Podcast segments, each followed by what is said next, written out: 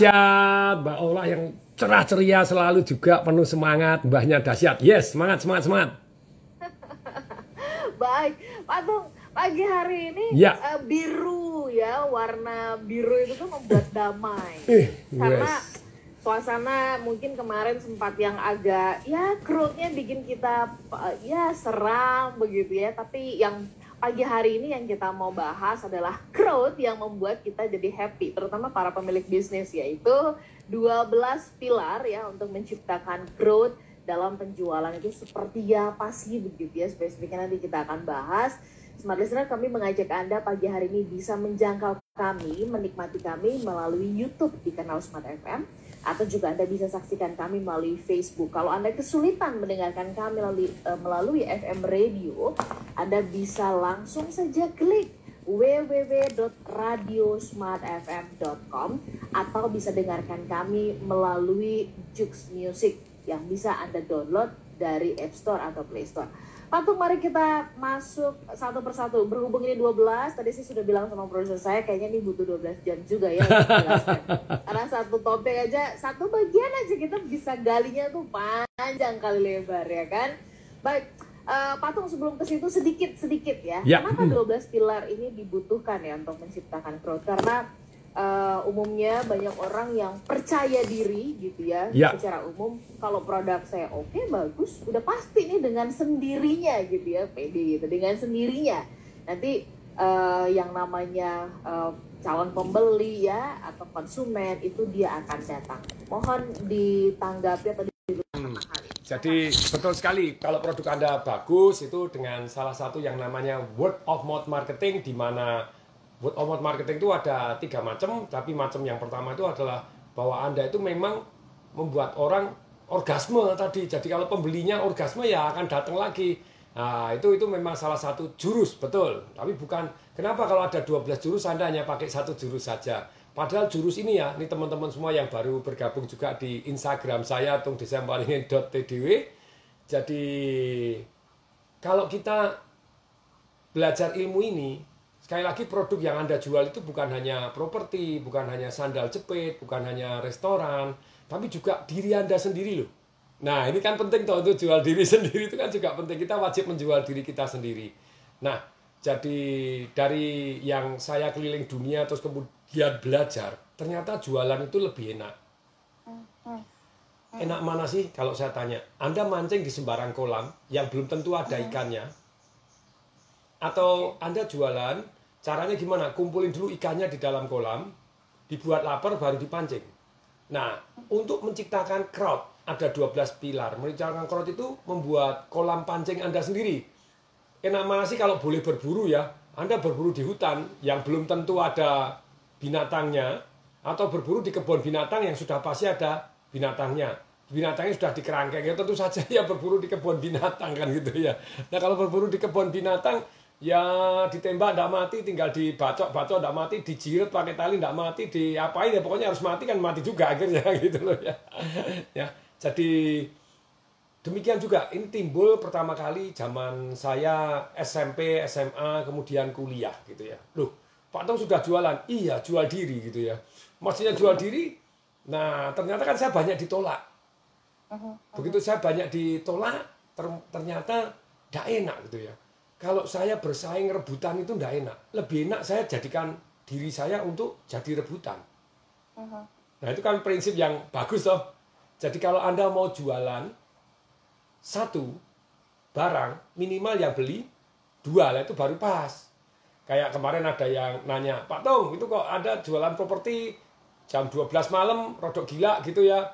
55 properti di Batam 10 menit 16 detik sold out. Nah malah bablas jadi 72 jadi lu kok bisa gitu ya? Nah karena ilmunya begini kalau anda jualan 55 yang minat kayak kemarin itu kita mau jual 81 81 unit Serenity Hill yang di Batam itu peminatnya sudah 180 ya itu banyak sold outnya kalau sudah gitu peminatnya sudah banyak. Nah tapi sekarang caranya bagaimana mengumpulkan crowd tadi gitu ya? Menciptakan crowd itu jadi membuat anda jualan jauh lebih gampang pilih mana kayak tadi anda ngejar-ngejar jadi pengemis cinta Oke. Jangan dong. Atau Anda dikejar-kejar, jadikan rebutan. Ah, itu yang lebih seru ya. Persis. Makanya sampai saya punya prinsip zaman dulu pada waktu pacaran gitu ya. Hidup ini daripada sibuk mengejar cinta, lebih baik sibuk meningkatkan diri. Sehingga, sehingga saya dikejar oleh cinta. dikejar oleh cinta. Tom Dilan Waringin 2022 katanya. Oke, baik. Bagaimana supaya kita dikejar-kejar gitu ya? Termasuk Eh, jualan ya, barang Anda.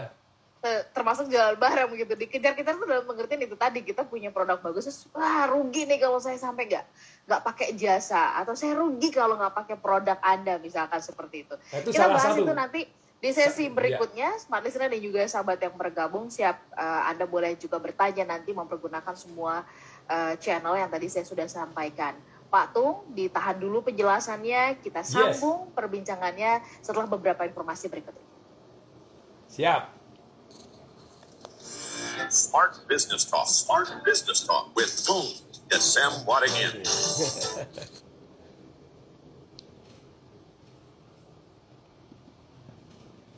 Selamat pagi teman-teman semua di Instagram live saya. Nah, ini dari mana semua ini? Tolong dong disebutkan kotanya masing-masing.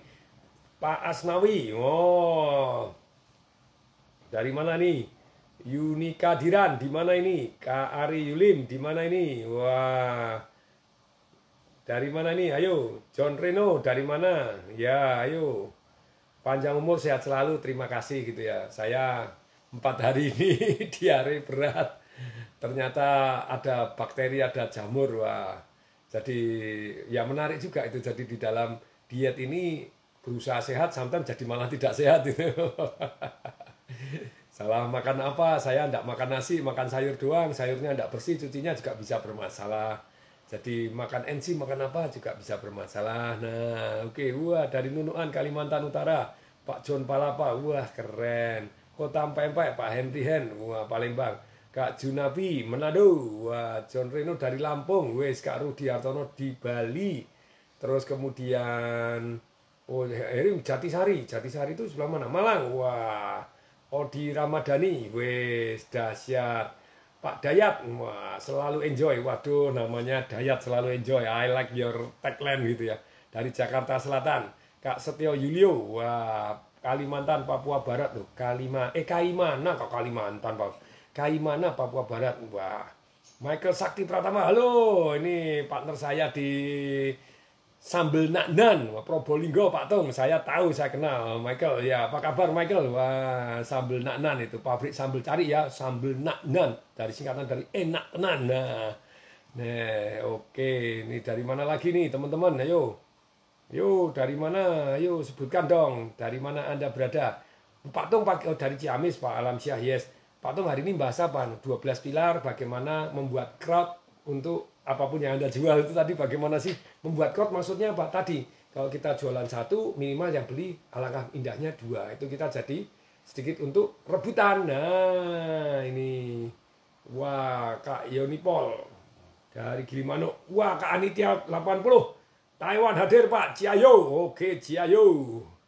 Kak Lim Mai Yin. Nah, selamat pagi. Yes. Kak Maria Novi dari Sidoarjo. Sungai Berlian, Septa Nekase, Hong Kong. Yes, dahsyat dari Medan, Pak Dedi 2000. We, we Ari Yuli dari dari Solo, wah pulang ke kotaku. Saya desanya juga Solo, yes, oke. Kak Budionok dari Tulungagung, wes mau berangkat lihat kerja dulu dari dari dari ini Kak Emu biar lihat Pak Tung biar semangat salam dari Blitar let's go no Tegal ngapa apa Pak. Oke silakan. Weh Hedi dari Depok. Hmm, Jakbar hadir. Banyuwangi hadir. Weh Kak Linha Dekakto gitu ya. Kak Yuan Snack Malang. Wah dari Goa dari alam alam Goa. Asep Tangerang. Wah oke yes nih. Ini jadi pagi hari ini kita bahas, saya ketik terlebih dahulu ya. 12 pilar untuk menciptakan crowd.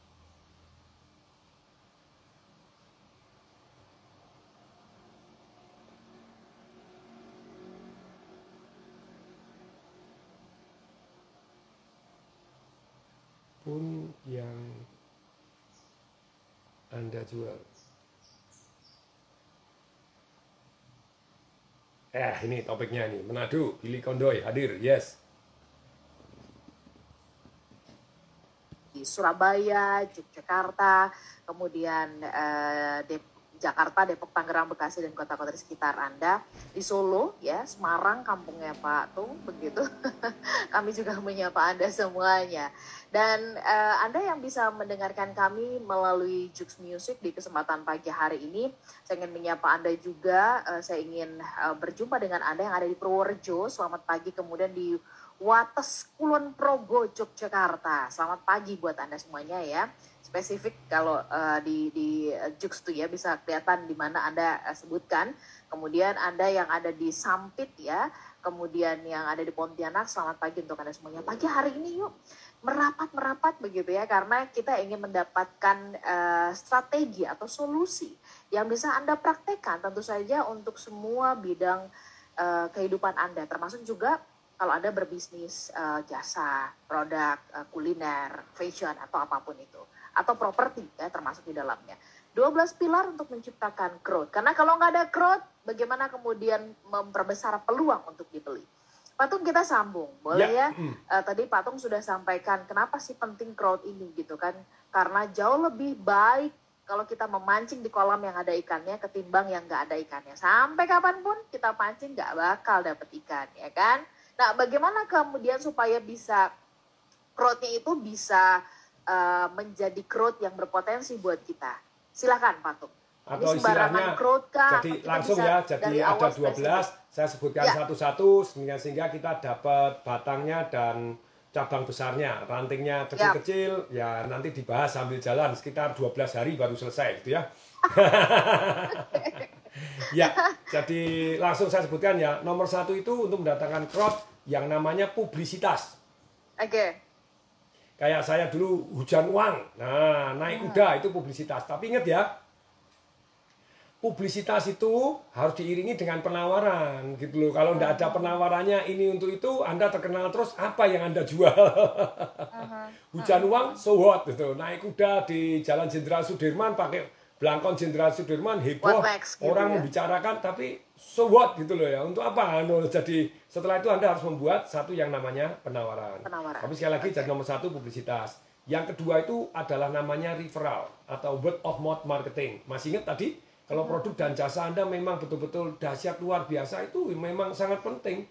Makanya sangat penting itu punya perbedaan dramatis yang membuat klien Anda orgasme tentu saja ya akan membuat jadi lebih laku. Kemudian berikutnya yang ketiga. Yang ketiga itu endorsement. Endorsement tuh kalau sekarang tuh influencer kan gitu ya, baik micro ataupun yang Micro itu influencer yang followernya cuma 150, 300 orang, tapi itu kan orang-orang dekatnya dia gitu ya. Jadi itu juga bisa jadi micro influencer, itu jadi endorse, mengendorse barang Anda. Eh, teman-teman, apalagi misalnya orang yang hebat, terkenal, mengendorse ya banyak orang yang ikut beli gitu. Terus kemudian yang keempat, nah ini, yang keempat adalah advertising. Advertising tentu saja zaman berubah. Zaman dulu iklan di koran, iklan di mana-mana. Sekarang iklannya di sosial media. Nah, kita terus harus belajar. Advertising itu macam-macam. Contohnya baliho. Baliho itu ya tidak semua daerah suka yang namanya baliho. Anda harus nah, harus tahu masing-masing daerah. Kalau orangnya misalnya target market Anda adalah bos-bos yang di duduk di belakang, kena baliho selamat enggak. No. Kalau target Anda orang yang nyetir ataupun driver ya pasti dapat gitu loh ya. Jadi karena terpaksa dia melihat eh, nyetir kan enggak bisa WA-an, enggak bisa teleponan. Tapi kalau target market Anda yang duduk di belakang, bos-bos, Anda pasang pakai baliho, repot. Mereka enggak pernah buka jendela, enggak ngelihat atas, ngelihatnya handphonenya terus kan gitu ya. Jadi tantangan baliho menurut saya paling bagus untuk papan penunjuk arah. Tapi itu eh, istilahnya advertising. Advertising itu ada banyak sekali isinya. Kalau pasang iklan di sini harusnya gimana? Pasang iklan di radio jam-jam berapa? Misalnya jam sekarang ini bagus sekali untuk orang yang berangkat kerja. Nah, tergantung target market Anda. Jadi bagaimana mencetakkan crowd? Anda buat penawaran menarik, masukkan di sini gitu ya. Nah kemudian yang kelima itu adalah yang namanya direct mail. Maksudnya apa direct mail? Nih, ini teman-teman. Direct mail itu adalah satu yang namanya surat-surat. Nah tapi sekarang surat itu direct mail kan bisa pakai WhatsApp Pak, bisa. Pakai SMS Pak, bisa. Pakai email Pak, bisa. Tapi percaya tidak, surat langsung bentuk fisik itu salah satu jurus yang luar biasa yang saya praktekkan di anak-anak perusahaan saya juga meningkatkan penjualan. Nah, jadi Bapak hari gini masih kirim surat langsung. Iya, oi. Itu terasa spe itu itu terasa spesial banget ya Wih, ya? sebut namanya Kak Ola Nurlija gitu ya. oh, terus terus amplopnya keren, ini keren, dalamnya dibuka. Oh iya, luxury begitu ya. Ya, oke, no ya, what is this? No, masih memancing orang untuk ingin tahu. Email semua email, WA semua WA gitu ya. Oh, ilmunya masing-masing. Kemudian berikutnya yang keenam tuh namanya direct sales. Jadi kalau direct sales Anda, nah, tapi teknik monitoring direct sales juga banyak ilmunya. Maksudnya apa? Monitoring direct sales. Nah kalau Anda cuma membayar sales-sales tapi tidak dimonitoring activity-nya, melakukan kerja apa, menghasilkan apa, so what gitu loh. Nah, Anda cuma menambah biaya bukan menambah hasil. ya Nah, ya tapi berikut lagi itu ada yang keenam. Yang ketujuh adalah direct agent. Maksudnya agen itu apa? Anda bisa semacam uh, franchise, Anda franchise kan, terus kemudian atau agen di kota ini, kota ini, kota tertentu. Sekarang yang Ya. saya kembangkan adalah sistem franchise online. itu jauh lebih murah. Anda misalnya buka klinik kecantikan gitu ya. Anda buka klinik kecantikan. Ini kan jadi dokter Dharma dari Bali, dokter Sonia kan begitu ya buka klinik kecantikan. Pak Tung yuk mengembangkan ini ini ini karena begitu banyaknya ada yang dokter segala macam dan timnya 30 sekian dokter mengembangkan hal-hal yang sangat bagus untuk kecantikan. Tapi kalau buka satu franchise atau satu klinik itu butuh 800 juta sampai 1,2 miliar. Nah kalau franchise online tidak perlu punya segitu banyak, no. hanya pakai produknya bisa bantu jualan. Nah ini kenapa tidak namanya direct direct salesnya? Kalau ini direct agent, agent koordinatornya, master franchise-nya. Nah itu adalah pilar ke satu yang namanya pilar ke tujuh. Pilar ke delapan Tujuh. adalah host beneficiary. Maksudnya apa sih host beneficiary tadi? Contohnya satu hari BMW lagi mau ganti model. Lah kalau model baru keluar, model lama kira-kira gimana? Ya harganya anjlok kan gitu ya. Ya, ya kecuali harga baru tinggi, tapi kembali lagi yang lama akan kesaing. Padahal stoknya masih banyak. Nah, kemudian dia menginduk ke mana? Kepada BCA prioritas. Jadi ditawarkan melalui BCA prioritas. Jadi seolah-olah yang menjual BMW-nya BCA prioritas. Di majalahnya BCA prioritas cerita. Nah sekarang everybody win. Kok bisa everybody win? BCA-nya kalau mau ngasih kredit mobil kepada orang yang punya duit atau tidak punya duit, aman mana? Aman yang punya duit aman yang dong. punya duit ya betul Nah kalau aman punya duit ya BCA prioritas kan sudah banyak punya duit kita tahu saat depositonya berapa. Nah, ditawarkan tanpa DP, tanpa bunga, boleh cicil 12 bulan, 13 uh, satu tahun, dua tahun dapat bonus ini bonus khusus untuk nasabah prioritas itu ada induknya. Nah itu bisa dikembangkan jurusnya sedemikian sehingga jualan ratusan ini kepada sekian puluh ribu nasabah prioritasnya BCA kan begitu ya. Nah itu dengan dengan cepat. Jadi orang yang nasabah BCA prioritas merasa terprioritaskan karena dapat penawaran khusus BMW di luar BCA prioritas tidak bisa tanpa bunga. Lu kok bisa tanpa bunga? Ya disubsidi dari BMW supaya Ya. stoknya habis. Nah Ya. itu kan bisa juga. Nah tapi sekali lagi berikutnya, yang kesembilan adalah yang namanya telemarketing. Hmm. Telemarketing masih ini masuk ya Oh Pak? masih loh, sekarang kan Ya. call calling ayo. Emangnya Mbak Ola nggak pernah diteleponin? saya sendiri aja sering nelfonin Oh mandaan, oh very good. Itu ada ilmu detailnya. Caranya bagaimana kalau diiringi dikombinasi dengan direct mail tadi, oh, direct salesnya akan lebih meningkat.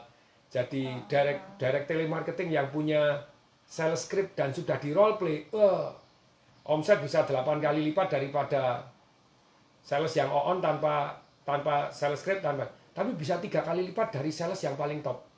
Sales top, kalau Anda telemarketing Anda buatkan satu yang namanya sales script, orang yang top dibuatkan sales scriptnya urut-urutnya apa, nadanya seperti apa, kemudian di role play kan para sales yang lain latihan. Uyuh, ya Kemarin saya ngasih coach untuk IBM, keren ya. Jadi timnya TDW ngasih coach untuk IBM.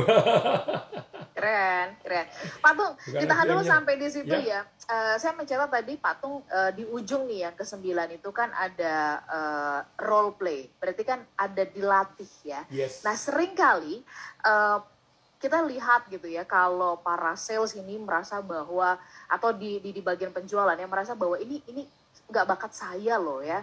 Ini bukan bukan pekerjaan impian saya gitu. Sehingga kemudian kayaknya agak jarang tuh ya mempraktekkan di role play kan begitu ya para sales ini. Sampai kemudian benar-benar piawai ketika berbicara. Mulai dari yang tadi tuh yang di di, di awal uh, patung juga sampaikan. Nanti kita bahas ya betapa pentingnya ini role play karena patung sering mengatakan bahwa repetition is mother of knowledge kan begitu. Kita Oh, bahas sweet, pak yes. Setelah uh, jeda beberapa informasi yang berikut ini Uh, Siap. Smart Listener tadi baru sampai di poin 9, sabar sebentar. Ketiganya nanti kita bahas di sesi berikutnya sambil kita tajamkan ya poin per poin. Kami jeda tetap bersama dengan kami. Smart Business Talk. Smart Business Talk with Boom and Sam Waddington.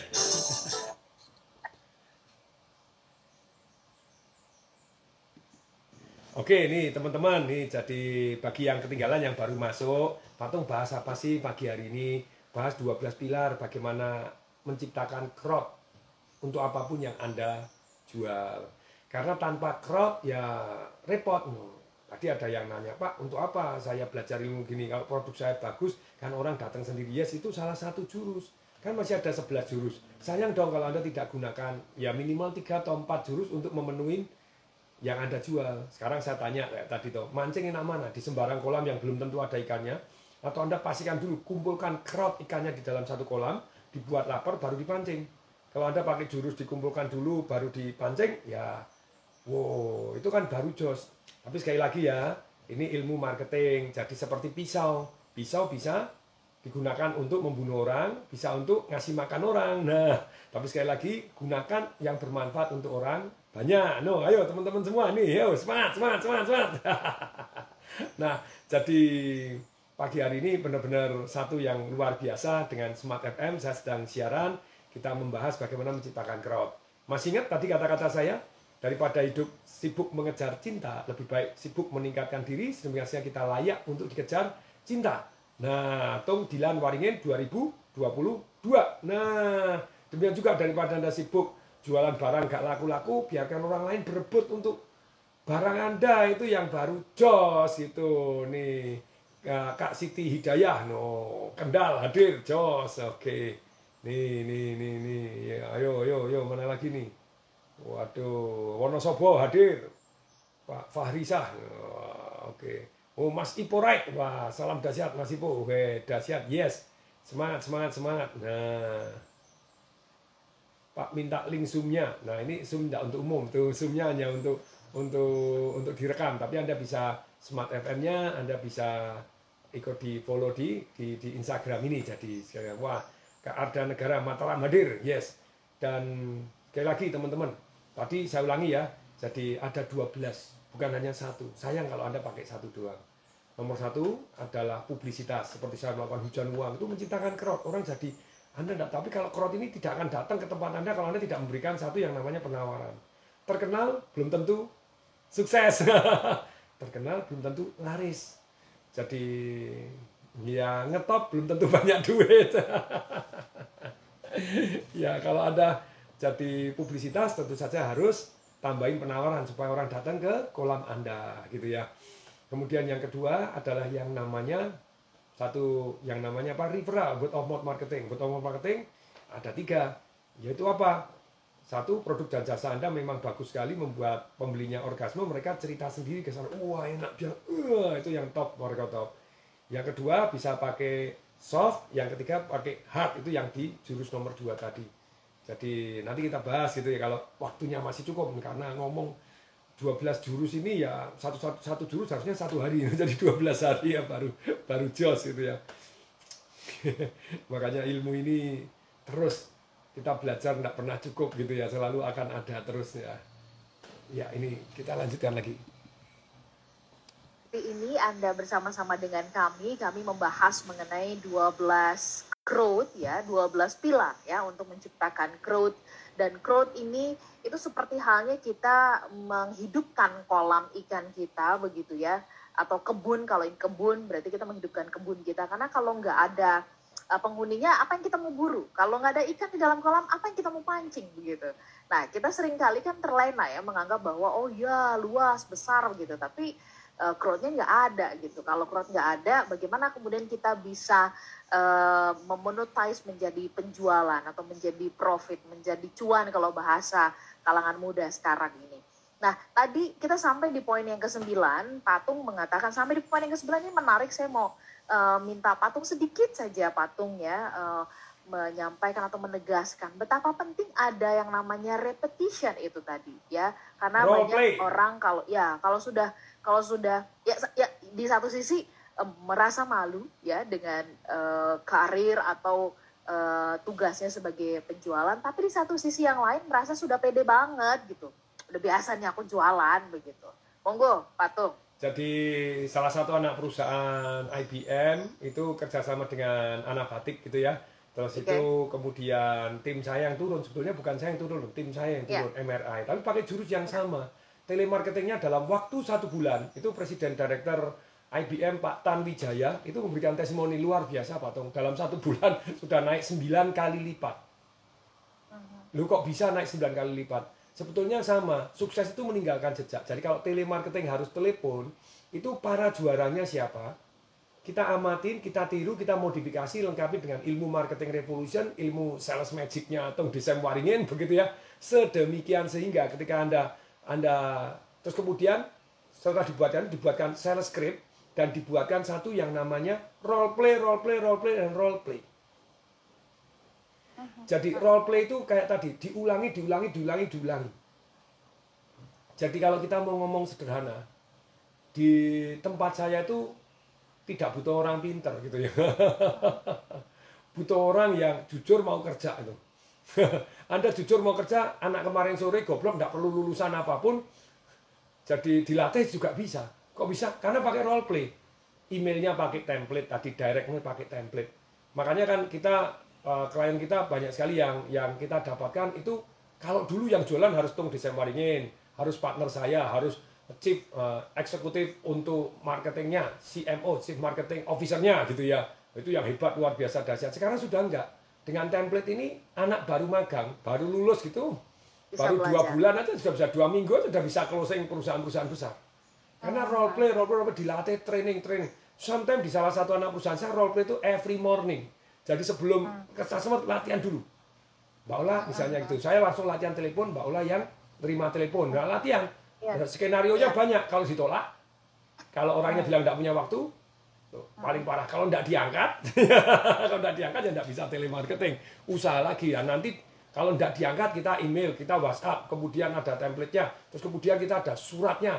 Nah itu direct mail-nya saya kasih kalkulator gitu. Jadi saya kasih saya kasih penggaris gitu. Jadi gangguin aja dikasih kalkulator. Jadi itu itu ada ilmunya. Direct mail itu tadi ada ilmunya supaya orang memberikan respon. Nah, Ya. ternyata makin lama makin detail.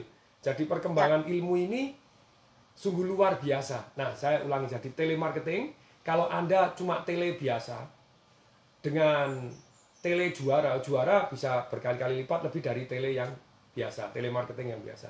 Tetapi kalau tele biasa, orang yang biasa dibuat sales script dan di role play itu bisa 9 kali daripada sales biasa.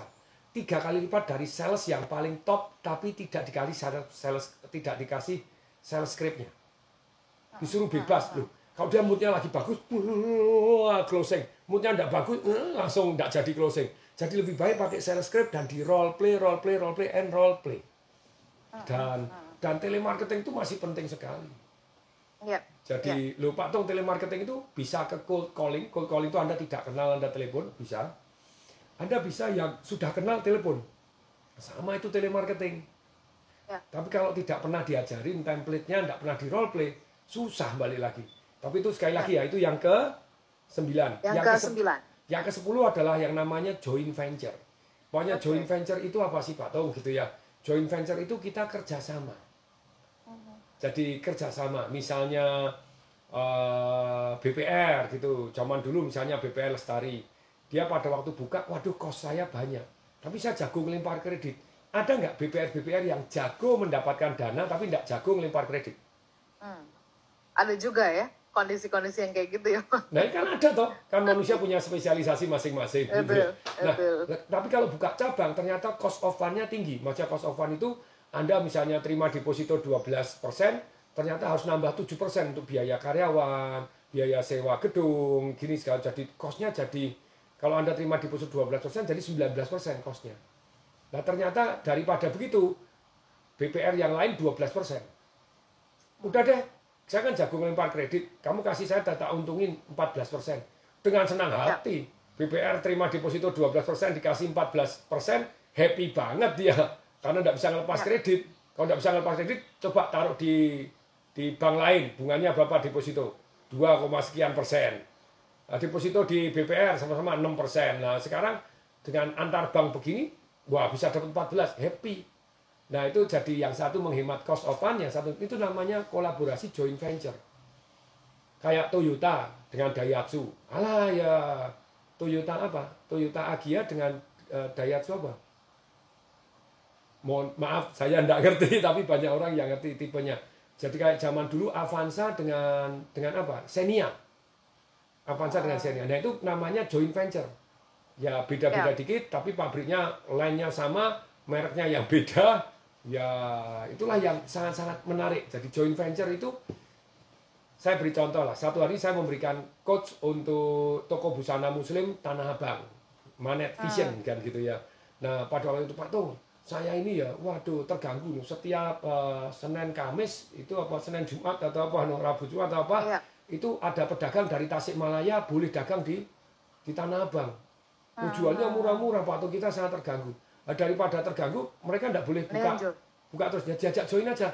Eh kamu mau nggak buka dari Senin sampai Senin lagi? Nggak cuma Senin Kamis doang atau nggak Senin Jumat aja? Oh mau. Caranya gimana? Ya kamu buka stand di sini lah, nggak usah buka di luar sana. Bagi hasil sama saya. Lah kan malah enak jadi joinan. Nggak usah bersaing. Goblok. I'm so sorry. Sometimes kadang menggunakan kata keras untuk membuat orang bangun. "Hah, Pak Tung. Oh iya iya iya. Jadi sometimes kalau kita nggak bisa bersaing ya join aja deh.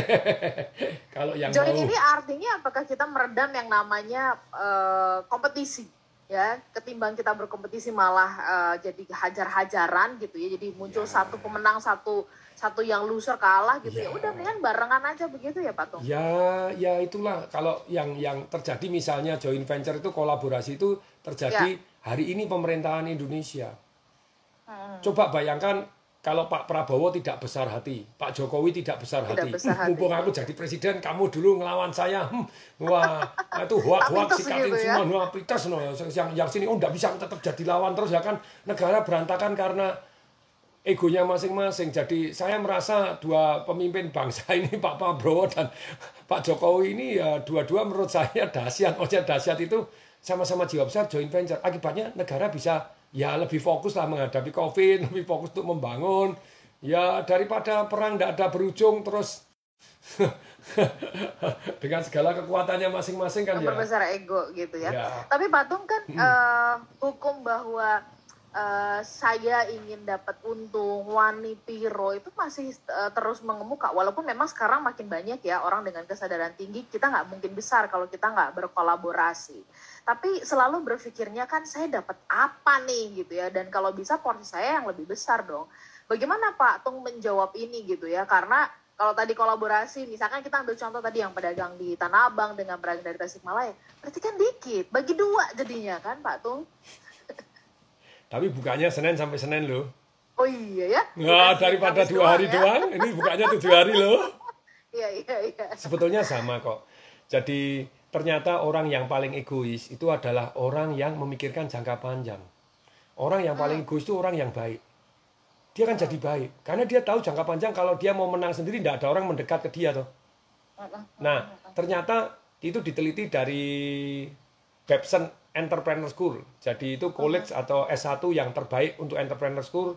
The last 20 years dia nomor 1 19 kali, nomor 2 sekali kan gitu ya. Nah, dia meneliti selama 20 tahun. Setiap lulusannya jadi apa atau bagaimana segala macam pengusaha-pengusaha sukses juga diteliti. Wah, yang diteliti dari cukup besar gitu ya. Ternyata oh, pengusaha sukses itu bukan yang lulusan dari kuliah mana enggak. Terus kemudian, lu ada yang lulusan Harvard sukses juga ada. Yang tidak sukses juga ada, banyak. ya. Terus kemudian eh, yang tidak lulus dari Harvard ternyata lebih sukses dari yang lulusan Harvard ya ada juga no kan tetap tetap tetap bisa no jadi ternyata satu yang sama yaitu apa dia memikirkan keuntungan jangka panjang bukan hanya jangka Oke. pendek saja nah Oke. jadi dia punya visi dan menguntungkan jangka panjang nah kalau orang-orang yang berpikiran jangka panjang ini ternyata dia lebih long lasting jadi win bukan hanya jangka pendek tapi juga jangka panjang. Nah kalau Anda mengutamakan saya mau menang sendiri, pertanyaannya orang lain mau nggak kerja lagi dengan Anda ataupun mau nggak eh, bisnis dengan Anda? Nggak bisa. In the end of the day itu win-win. Nah tergantung siapa butuh siapa. Kalau saya butuh Mbak Ola, Mbak Ola saya buat win dulu baru saya win. Demikian juga ada orang bilang, Pak Tung, nah saya kan harus laba banyak. Lu betul dong kalau bisnis Anda bisa laba, tapi pertanyaan yang beli untung enggak? Kalau yang beli tidak merasa untung, ya sekali doang toh. Ya, ya. Habis itu jerak gitu ya. Habis itu udah nggak mau lagi. Dicatat malahan gitu ya Pak. Ya jadi Anda bisa kok kaya dalam jangka pendek seperti itu. Tapi kalau Anda tidak menguntungkan orang lain, Orang lain ya. ya repot. Tapi tentu saja sejauh mata memandang, telinga Memandang, mendengar, hati telinga mendengar. merasakan, pikiran menganalisa bahwa yang kita jual adalah bermanfaat untuk orang lain.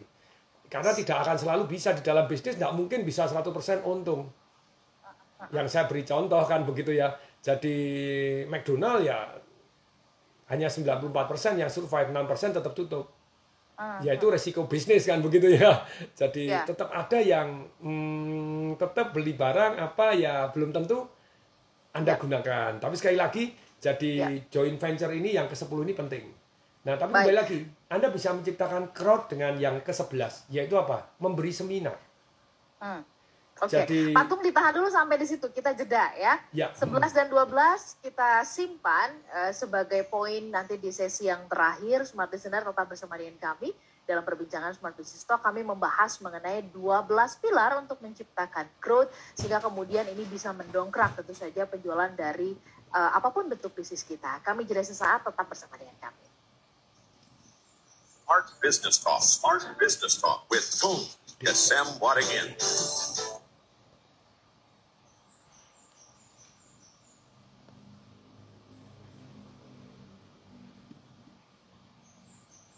Ya, ini teman-teman. Jadi kita 12 pilar ini bagi yang baru bergabung, Patung membahas apa pagi hari ini, sedangkan yang sudah bergabung, repetition is matter of all skill. Jadi lebih enak kok kita kalau jualan itu jualan satu barang, yang mau beli minimal dua, wah itu enak banget. Jadi banyak barang Anda sold out-nya. Tidak tentu, tapi banyak sold out-nya kalau ada peminatnya lebih banyak. Nah, bagaimana kita menciptakan peminat? Tentu saja penawaran harus menarik, bisa dipercaya, kena target market yang tepat. Tapi bagaimana supaya bisa kena target market yang tepat dalam jumlah banyak tadi supaya tercipta crowd atau daripada mancing di sembarang kolam lebih baik ikannya kumpulin dulu dalam satu kolam dibuat lapar baru dipancing. Nah itu caranya seperti apa? Nah tapi sekali lagi ya ini ilmu sakti mandraguna seperti pisau yang luar biasa tajam dan dahsyat tergantung anda gunakan untuk apa? Untuk negatif atau untuk positif? saya baru nulis buku Business Revolution. Kesalahan orang mau mulai bisnis itu kepengen kaya. Lu kok salah? Enggak salah. Ya, tapi bisa juga jadi salah karena Anda kepengen kaya doang tanpa bawa manfaat atau bahkan merugikan orang lain. Nah, jadi nomor satu dalam bisnis ya bawa manfaat dulu dong. Manfaat nyatanya apa Anda bisnis Anda gitu loh ya. Oke, nah jadi saya ulangi bagi teman yang baru bergabung. Jadi nomor satunya itu adalah untuk dari 12 pilar ini yang namanya adalah publisitas. Tadi Anda ngetop, tapi publisitas harus diiringi dengan penawaran untuk masuk ke satu yang namanya kolam Anda tadi. Yang kedua adalah referral. Jadi word of mouth marketing. Kemudian yang ketiga adalah endorsement. Ada orang yang hebat mengendorse, wah ini produknya ini bagus. Ikut seminarnya Pak Tung, nah ini dahsyat misalnya begitu bermanfaat, ya silakan. Yang keempat adalah yang namanya iklan. Yang sekarang orang selalu iklan, belajar eh, iklan di sosial media, iklan itu cuma satu pilar saja. no. Masih ada jurus yang lain yaitu direct mail. Suratnya. Nah, ini penting sekali. Kemudian yang ke lima ke enam direct sales. Kalau agen properti Anda banyak, ya Anda jualan kemungkinan lakunya lebih banyak daripada agen propertinya cuma satu misalnya gitu ya. Itu salesnya, salesnya Anda berapa banyak dan diukurin. Sales harus diukurin. Kemudian pilar ke-8 adalah host beneficiary. Eh, pilar ketujuh dulu ya, direct agent. Agent maksudnya agent itu master franchise-nya. Kalau sales itu adalah orang-orang yang jualan, nah ini master uh, franchise-nya. Franchise ada koordinatornya, master franchise-nya. Jadi di kota ini ada koordinator-koordinatornya. Itu cara mengumpulkan crowd. Nah, berikutnya host beneficiary ada induknya seperti BMW jualan melalui BCA prioritas nah khusus untuk prioritasnya jadi orang yang BCA prioritas merasa happy karena mendapat spesial BMW-nya daripada ngasih diskon-diskon tidak jelas paket paket tepat langsung dapat crowd zaman dulu itu 60 ribu sekarang jauh lebih banyak yang prioritas gitu ya dari jutaan customernya BCA terus uh, berikut 9 telemarketing tadi harus ada sales scriptnya dan ada itunya ya oke yuk saya mulai lagi. Sedang menyaksikan kami ya melalui uh, YouTube ya di kesempatan pagi hari ini. Saya ingin menyapa Anda ada sebentar ini saya um, ingin membacakan juga beberapa pertanyaan yang masuk ya melalui YouTube. Uh, sebentar uh, Pak Arif Rahman ya. Oke, bentar bentar. Uh, sebelum ke pertanyaan, gini deh kita coba maksimalkan nanti penjelasan dari patung, tapi saya ingin menyapa dulu ada La Bomba TV. Selamat pagi patung Pak Baola gitu ya, saya Rian di Banjarbaru. Setuju banget nih dengan patung ya, kalau produk dan jasa kita bagus, malah kita dikejar-kejar dan dicari-cari orang katanya seperti itu ya. Terus kemudian ada Iksan Arif, selamat pagi, Smart FM. Pak Tung, ini ilmunya bermanfaat banget, udah pasti jos gitu ya. Tapi gini, ilmu itu akan bermanfaat kalau dipraktekin, ya kan? Benar gak sih Pak Cocok. kalau nggak di kalau nggak dipraktekin itu nanti jadi cuma teori doang ya. Baik, kita sempurnakan tadi penjelasan patung dengan poin yang ke-11 dan ke-12. Yang 11 tadi sudah sempat uh, tersebut yaitu dengan mengadakan seminar bagi-bagi ilmu dong. Pak Agus nggak rugi nih bagi-bagi ilmu terus begitu. Enggak, Silakan jadi, Patung. Jadi itulah bedanya. The more I share, the more I receive. Contoh, ketika saya sharing ilmu properti saya, bagaimana saya jualan properti jam 12 malam, sold out, sold out, sold out terus, bahkan partner saya yang di Batam itu tadi, sejak gabung dengan Tung Desember ini dalam satu tahun 13 kali lipat omsetnya. Keren ya? Oke. Dan kita ditanya, saya jawab detail sekali. Oh ini loh, saya belikan ini, kan gini-gini, penawarannya begini. Nah, walaupun detail sekali, orang bisa niru nggak? Bisa. Loh, tapi kan ilmu saya masih banyak lagi. Dan kreativitas itu kan sebetulnya unlimited, limitnya ya di pikiran kita sendiri gitu ya. Nah Ya, ternyata ya, ya. malah banyak yang makin ngajak kerjasama. Wah ini sukses, sukses, sukses, sukses. Banyak orang yang punya tanah, tapi tidak bisa jualan, tidak bisa develop. Langsung nyari, Pak Tung, silakan bagi hasil aja. Tanah dibayar pada waktu laku. Loh, bangun properti tidak pakai modal. Nah kan bisa kan gitu loh ya. Jadi, nah terus kemudian yang namanya jualan melalui seminar ini ada dua macam kan begitu ya. Seminar Anda dari mana? Kalau live berarti namanya sales on stage di atas panggung bagaimana Anda jualan. Nah jarang sekali orang yang mendalami ilmu ini begitu ya sales on stage. Termasuk Bong Chandra ikut seminar saya dia belajar. Wah terima kasih Pak Tung jualan properti melalui sales on stage-nya Pak Tung ketika saya ikut train for firework trainer sangat-sangat bermanfaat. And that's true. Jadi that's true gitu loh ya. Terus kemudian misalnya pakai Zoom ya beda lagi cara jualannya beda-beda terus kan gitu ya. Jadi Berkembang terus begitu ya, Yes. dinamis ya Pak Tung. ya saya memberikan quote sebetulnya apa pun Anda bisa jual melalui seminar.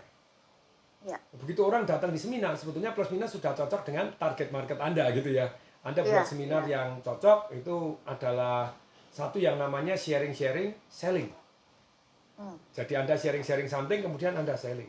Tentu saja kalau Anda mau membuat orang crowd-nya banyak supaya datang di misalnya orang mancing. Jadi orang mancing itu sering kali kan dilakukan begini. Saya itu berkali-kali ikut lomba mancing juga itu seneng kan gitu di, di, di, di kayak tambak begitu di kolam begitu. Lah orang itu biasanya nyebarin. Nyebarin, terus nyebarin makanan dulu biar ikannya ngumpul dulu tuh. Iya. Baru dikasih pancingnya dia tuh. Sama. Ya. Saya saya mancing di misalnya kalau Anda mau mancing ikan hiu itu kan eh, yang namanya darah itu kan dicacain dulu, dulu supaya datang dulu. Baunya datang dulu. Nah, nah mancing kalau ikannya berbot kan lebih enak daripada Anda nyari ikannya di mana. Atau satu-satu. Mau ndak Anda tak pancing? Ya bisa, tapi rada angel kan gitu. Jadi Mau nggak Anda tahu sih? Nah itu kan Iya, ya iya. boleh sih yang yang namanya tadi mengejar cinta boleh gitu ya. Tapi kalau anda dikejar-kejar cinta kan lebih enak. Hmm. Orang ada namanya Rangga, Rangga kan dikejar sama cinta gitu ya, sampai ke luar negeri didatengin gitu ya. Iya, iya, iya. Nah, Oke, jadi Oke. jualan melalui seminar itu ada ilmunya detail sekali. Berikutnya yang namanya canvassing atau booth. Jadi Hmm. canvassing atau booth itu jadi Anda buka stand-stand. Jadi misalnya jualan properti buka stand di mall, di mall. Wah, itu ada ilmu detailnya. Bagaimana Hmm. menghentikan orang supaya mau mendengarkan Anda. Lu kalau Ya. orang datang masuk ya wes itu target market. Tapi kalau enggak bagaimana orang yang tadinya biasa-biasa mendadak eh siapa tahu memperluas target market Anda, menambah crowd. Ada ilmunya itu. Ilmu menghentikan ada, ilmu supaya mau mendengarkan presentasi itu ada. Pak Tung kok so detail? Ya kerjaan saya loh. Kerjaan saya kan jualan properti, jualan ini, jualan itu. Tapi sekali lagi ya, yang tadi saya baru bahas di, di IG saya atau di sebaringin.tdw, IG live Ya. saya. Saya sampaikan bahwa ketika Anda jualan, kepengen kaya, itu rodok mis. Bisnis kepengen kaya, rodok mis. Agak salah loh. Loh, kok salah tuh Pak? Apa enggak boleh? Boleh. Ya akan jadi salah kalau Anda tidak bawa manfaat. Jadi di dalam bisnis, dalam jualan itu, Anda harus yakin dulu bahwa bisnis Anda dan ini bawa manfaat untuk orang banyak. Jadi kalau merugikan orang lain kan jadi tidak bagus. Tapi mungkin nggak yang Anda jual ternyata merugikan orang lain? Mungkin juga. How you know? Anda jualan mobil, wah ternyata mobilnya yang Anda jual rusak misalnya begitu. Mungkin juga. No, how you know? Lu padahal di mobil baru. Iya iyalah. Iyalah. Ya how you Iyalah. know? Kemarin Betul, saya beli senapan. Oh, Pak Tong ini lagi seneng senapannya sudah beli dua no. FX Impact M3 no. Yang kemarin LCS no. Sekali tarik 19 peluru keluar. 19 peluru keluar. Senapan angin 4,5 mili sah legal tapi 19 peluru langsung keluar dalam dalam 3 second kan gitu ya. Nah sekarang beli yang uh, long range 120 meter bisa no. Nah, nah itu begitu datang saya beli loh, kok rusak loh ya dipompa nggak bisa di tabung gas nggak bisa loh ya ya apakah orangnya jual niat merugikan saya enggak gitu Ya, loh ya, ya, ya. Ya. Tapi ada sesuatu yang bisa saja gitu ya eh, terjadi di luar eh, kemampuan kuasa kita gitu. Tapi Ya. Patung kalau saya datang sana nggak dikeluarin kan senapannya ya. di kandang loh dikunci ya. Baik, Patung eh, d- dari semua eh, poin ini gitu ya, kan masih sering kali ini Patung udah banyak banget gitu kan memberikan ilmu gitu dari 12 poin inilah gitu. Apa yang sering kali menjadi kelemahan kita? Apakah eh, ingin eh, apa ya? eh, sering kali itu maksudnya eh, potong kompas, ingin cepat, tapi kemudian eh, tidak mengikuti proses itu menjadi salah satu eh, hal yang yang menjadi perhat harus menjadi perhatian tantangan kita atau bagaimana Pak? jadi tantangan dari nomor nomor satunya ya itu kan ada tujuh tantangan. Ya. waduh ini berapa jam lagi tujuh? Jadi nomor satu anda bawa manfaat nyata atau enggak? Itu tantangannya. Anda harus sadar dari depan bawa manfaat nyata atau enggak. Betul anda tidak mungkin bisa bermanfaat 100% itu ya semoga kita tujuannya 100% dong harus dong tapi anda buat manfaat nyata tapi setelah itu anda buat man- manfaat nyata anda harus bisa dipercaya kemudian yang ketiga anda harus tes ukur ilmu-ilmu ini anda kalau tidak tes eh, eh, yang Anda punya manfaat nyata, bisa dipercaya. Yang ketiga punya perbedaan dramatis. Lebih apa produk dan jasa Anda dibanding orang lain? Kalau Anda tidak punya kelebihan, mulailah menambah atau mengubah. Mengurangi yang tidak bermutu, menambah yang bermutu, gitu ya. Ya, Nah, terus kemudian jadi, nah nilai tambahnya apa? Lebih cepat, lebih murah, lebih bagus. Anda lebih apa? Ya. Satu, dua, atau tiga, gitu ya. Nah sayang orang nggak pernah mau inovasi. Developer ya itu, itu aja bangunnya, caranya gitu, gitu aja. Nggak pernah ada dana untuk melakukan satu yang namanya inovasi. ya, Jadi harusnya Anda inovasi bagaimana bangun itu jadi lebih murah, bangun lebih cepat, bangun lebih kuat. Lebih cepat, lebih kuat banyak, yang lebih murah jarang. Kalau Anda bisa menemukan jurus lebih murah ya top marco, top jos marco, jos. ya. Nah, yang lebih murah, Yang lebih keempat. bagus. Wah, ini. Nah, jadi kemudian yang keempat Anda harus tes ukur. Nah, ini problemnya Anda tidak pernah melakukan tes ukur nilai tambah Anda diterima tidak di masyarakat. Kalau Anda tidak pernah terima di masyarakat, so what gitu loh. nah, tapi sekali tes diukur, untung enggak untuk share apa stakeholdernya. Ya. Pemegang sahamnya untung enggak loh. Anda bisnis kan ya harus untung. Tapi kalau yang untung Anda sendiri orang enggak mau bisnis Anda Anda. Oke. Jadi- Yang kelima Patung? oh, yang yang yang kelima setelah Anda tes dan ukur, kemudian sudah mepet ya waktunya. Ya, Setelah tes ukur, ke- kemudian jadi Anda tes ukur kalau ternyata menguntungkan, kemudian baru Anda sistemasi. Ya kayak tadi, Ya. jurus-jurus tadi 12 tadi, problemnya Anda tidak sistemasi. Ya. Anda hanya sporadis, hanya karena PDW tidak ada standarnya. Ya. Jadi standar telemarketing seperti apa, standar email seperti apa. Kalau ada yang bagus harus dibuat standarisasi. Ya ini sistemasi.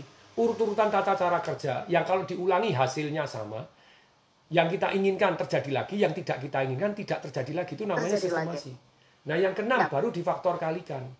Banyak orang belum apa-apa, wah buka cabang banyak sekali. Ya tutup semua ya enggak bagus, kan kurang jos, Oke. kan gitu ya. Tes Dan dan yang ukur, ketujuh? satu.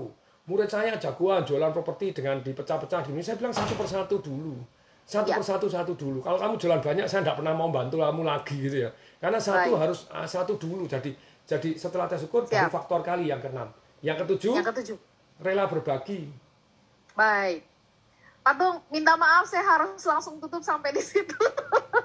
Walau masih ingin terus menggali ya. Ada banyak banget ilmu pagi hari ini didapat kita dapatkan dari Pak Patung. Pak, sehat-sehat doa kami supaya Bapak bisa terus menginspirasi Amin, Indonesia. doain saya Sukses sehat semua Saya diare tiga hari belum berhenti. Segera segera sehat ya Pak ya dengan Sudah obat, membaik tapi belum berhenti. Doakan ya. segera sehat, jadi Baik, jauh lebih sehat baik. ya. Ya, Yes. kami pamit semua listener. Saya Lana Nurlija. Dan tung Desember ingin Salam dahsyat. dahsyat. Atung terima kasih. Terima kasih Mbak Ola. Yes. lekas pulih ya Pak. Yes, amin amin amin. Semangat semangat semangat. Brought to you by Smart FM Network. Oke, teman-teman, semoga bermanfaat hari ini. Nah, teman-teman kalau mau belajar tentang marketing revolution, silahkan. Ataupun business revolution, silahkan. Silahkan apa? Hubungin Pak Diki MCD gitu ya. Jadi saya makin hari makin mengurangi seminar seminar gitu ya. Jadi jadi ya tetap akan ngasih seminar lah. Tapi frekuensinya akan jauh lebih berkurang ya lebih mengutamakan kesehatan, lebih mengutamakan ya something yang long lasting termasuk nulis buku, termasuk nanti YouTube YouTube saya. Silahkan follow di YouTube saya. Follow-nya di mana? Itu tung desemwaringin.tdw cari. Nah, ini tahun depan saya akan lebih fokus lagi untuk mengembangkan YouTube YouTube-nya yang yang bermanfaat, sharing-sharing ilmu gitu ya, yang lebih long lasting termasuk tadi buku dan YouTube tadi. Nah, dan podcast podcastnya. Jadi silakan cari di Spotify juga ada podcast podcast saya. Nah, jadi teman-teman semua, ini kalau anda caranya menghubungi Pak Diki bagaimana 0812 815 1550. Anda boleh tanya ini. Ini Pak Diki, you know. Diki. Atau Anda boleh cek kalau misalnya kantor, kantor TDW 021 547 6677 silakan ya. Jadi anda mau tanya apa pun silakan. Nih. Oh ini ada Pak Dimas. Yes. Jadi kalau anda yang mau ikut Financial Revolution silahkan itu ada 0813 kali 63873 Semoga bermanfaat. Sekali lagi silakan Anda screenshot dulu ataupun Anda sem ataupun Anda catat nomor teleponnya karena segera akan saya akhiri siaran pagi ini. Doakan saya sehat panjang umur, bisa sharing kepada Anda lebih banyak lagi. Semoga bermanfaat. Saya Tung Desa Maringin mengucapkan salam dahsyat.